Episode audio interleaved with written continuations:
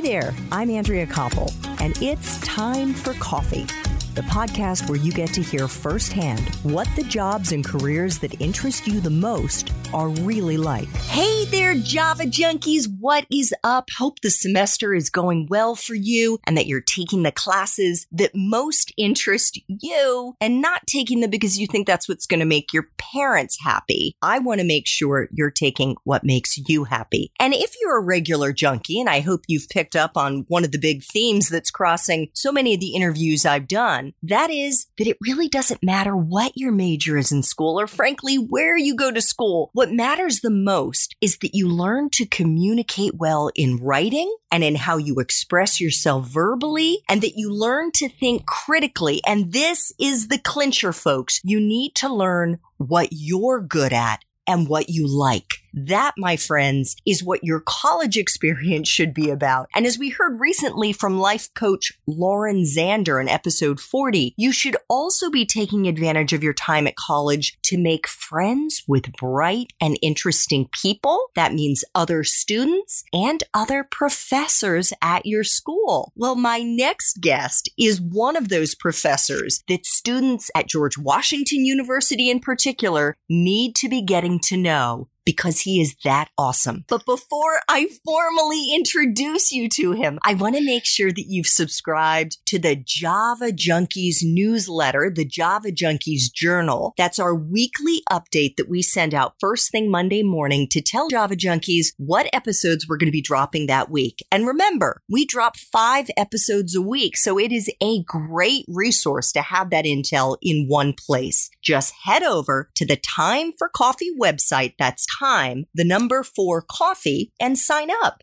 Now grab your mug and take a chug of a delicious caffeinated beverage because it's time for another caffeinated career conversation. And my guest is Peter Loge, an associate professor in the School of Media and Public Affairs at the George Washington University. He's also a strategic and communications consultant and an author. Peter's day job for the past 25 years has been the politics of public policy. He's served in senior positions for three members of the House, the late Senator Kennedy, and in the Obama administration. In those roles, he put the first member of Congress on the internet, was a chief of staff during the impeachment of President Clinton, worked on the Affordable Care Act, and served as a senior advisor to the Commissioner of the Food and Drug Administration, a position that the commissioner actually created for Peter and to which he was appointed by President Obama. Peter's first book, Soccer Thinking for Management Success Lessons for Organizations from the World's Game debuted as the number one sports industry new release on Amazon. Peter, welcome to Time for Coffee. Are you caffeinated and ready to go?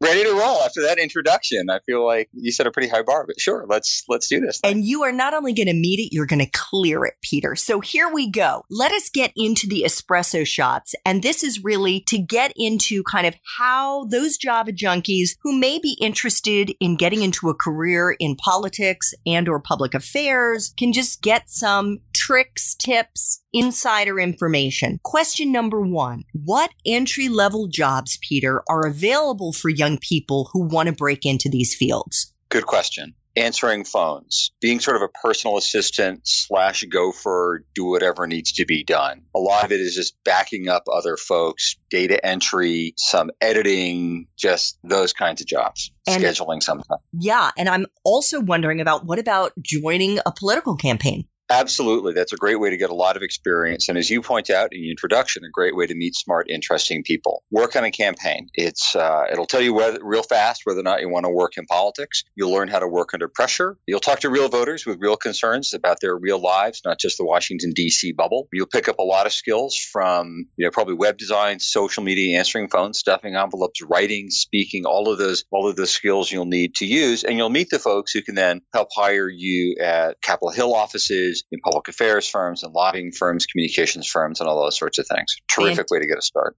Great. Fantastic. So, what is a useful skill or skills that you look for, Peter, in the people that you hire and have hired over the years? Look for a couple of things. One, to your point earlier, can you speak and write clearly. I don't want you to write or talk like roll call or a Sunday morning show or Twitter. I want you to write and speak clearly like a real person. Second, can you work under pressure?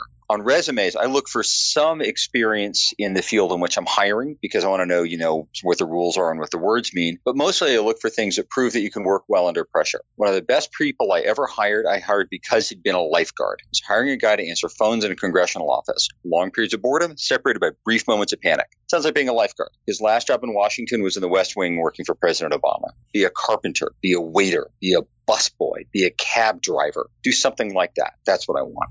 Fantastic. Now, what about someone's major? Is it a deciding factor to get into the world of politics and public affairs? No, no. I want somebody who can think and write well. And the best ways to learn how to do that are studying anthropology, philosophy, speech communication, rhetoric, history, literature, something like that. I can teach you the rest of the skills. I'm not hiring the guy to run the joint right out of college. I'm hiring somebody who I know can think critically, um, who's, who's bright, who's eager, who's interested and interesting. Mm, I love that. What about a graduate degree? And that is less so for the entry level positions, obviously, but more so for somebody who wants to succeed in the field, for somebody who wants to have the big title, the chief of staff, the member of Congress, whatever that may be.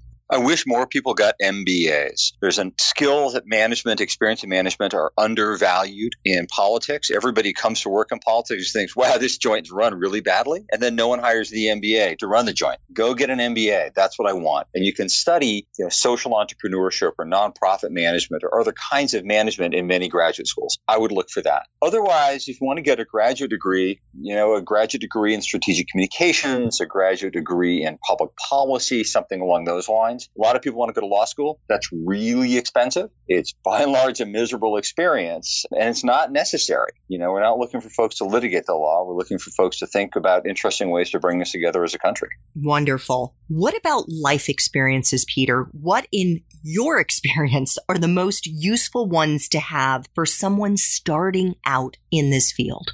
It's a good question. And I would think life experience that's outside of the Washington, D.C. norm. I'm looking for life experience, as I said, somebody who's been a carpenter, been a waiter, maybe somebody who's worked on fishing boats over the summer. I want someone who has done sales, done retail, who's spent time talking to real people in their everyday lives, who has literally walked a mile in their shoes everybody in Washington has done something terrific and wonderful with, you know, name your favorite nonprofit or your charity. Do something that engages people. The other kind of experience that I think is invaluable is either military service or public service. Go to officer candidate school. Go to AmeriCorps. Go to the Peace Corps. Do City Year. Do something that involves really engaging and improving the civic and civil life of our country. That's what I want. Peter, what is and what has been the best part for you of being in the world of politics. And this is one of those, we're in a particularly bitter, divided time right now. What words of inspiration can you give young people who think they want to build their career in this track? to quote President Clinton, who is almost certainly quoting somebody else, there's nothing wrong with America that can't be fixed by what's right with America. I believe deeply in the institution of Congress. I believe deeply in the promise of our Bill of Rights, of our Constitution, of what America could be. We are moving towards a more perfect union. We're not there. We feel further away today than we did two years ago, but I worked with the last guy, so I'm expected to say that. America can be an amazing, wonderful place in which we are all moving together to improve improve the quality of lives of all of us, to improve everybody's access to education, to happiness, to stability, to achieve what they want to be. But that's going to take all of us working together to do it. And I think that in America, we can. So, Peter, my next question is the flip side of that. And I suppose since your current job is an associate professor at GW, I should be asking you about what is the part of your current job, hello students, let's pay attention, that sucks the most? grading. it's, it's, it's, worse for students who have to take exams and write papers, but faculty don't like it either. My advice to students who are about to be graded, talk to your professor ahead of time, shoot your professors an idea for an essay or a rough draft or anything. They want to read good papers, they want to grade good exams. It's more fun and it's easier. And if you can make your professor's life more fun and easier, you will do better. I think that is fantastic advice. And my next question is actually on advice, but it's about career advice. What is the best career advice, Peter, that you've ever gotten? That is a tough question. It's, it's not directly career advice, but it's helped me tremendously in my career. And that's from my dad. So the worst thing you can do is fail. At the time, I thought, well, you know, thanks for the pep talk there, Skippy. That's that's not much. but if you think about, okay, if I fail, if I if I move to Washington and I try to get a job on the Hill and I spend six months and all I'm doing is tending bar and, and playing kickball, and that's like the absolute worst that can happen. That's not so bad. If failure looks like meeting people, cool that's kind of a win. You know, uh, give it a shot. What have you got to lose? I think failing is the best thing that can happen to you. If you there's a, there's a whole industry that thrives on learning from failure, and there's a lot to be said for that. If you fail and you you know fall on the ground and it sucks, and you self pity and you binge watch something for a weekend, great. Then figure out what went wrong, what you could have done differently. Was it just bad luck? Was it bad timing? Did you say or do the wrong thing? Did you try the wrong angle? Then give it another shot in uh, the book, and we're going to talk about later, but Mary Harvey, who is a uh, the goalkeeper on the Women's World Cup winning team, first woman to win the World Cup as a goalkeeper, told me that I can't recall a single thing I learned from winning. Yeah, exactly. Exactly. Yeah, we're going to be getting into the book in our main time for coffee interview, but we'll obviously have the book linked in our show notes for this espresso shot episode. So, Peter, what movies, if any, and I include sort of Netflix, Hulu, Amazon shows, or fiction books, do you think accurately depict the world of politics? Veep. I love that show. It's it's a great show, and it's you watch it. I've watched it and think, well, I've, I've had some of those conversations.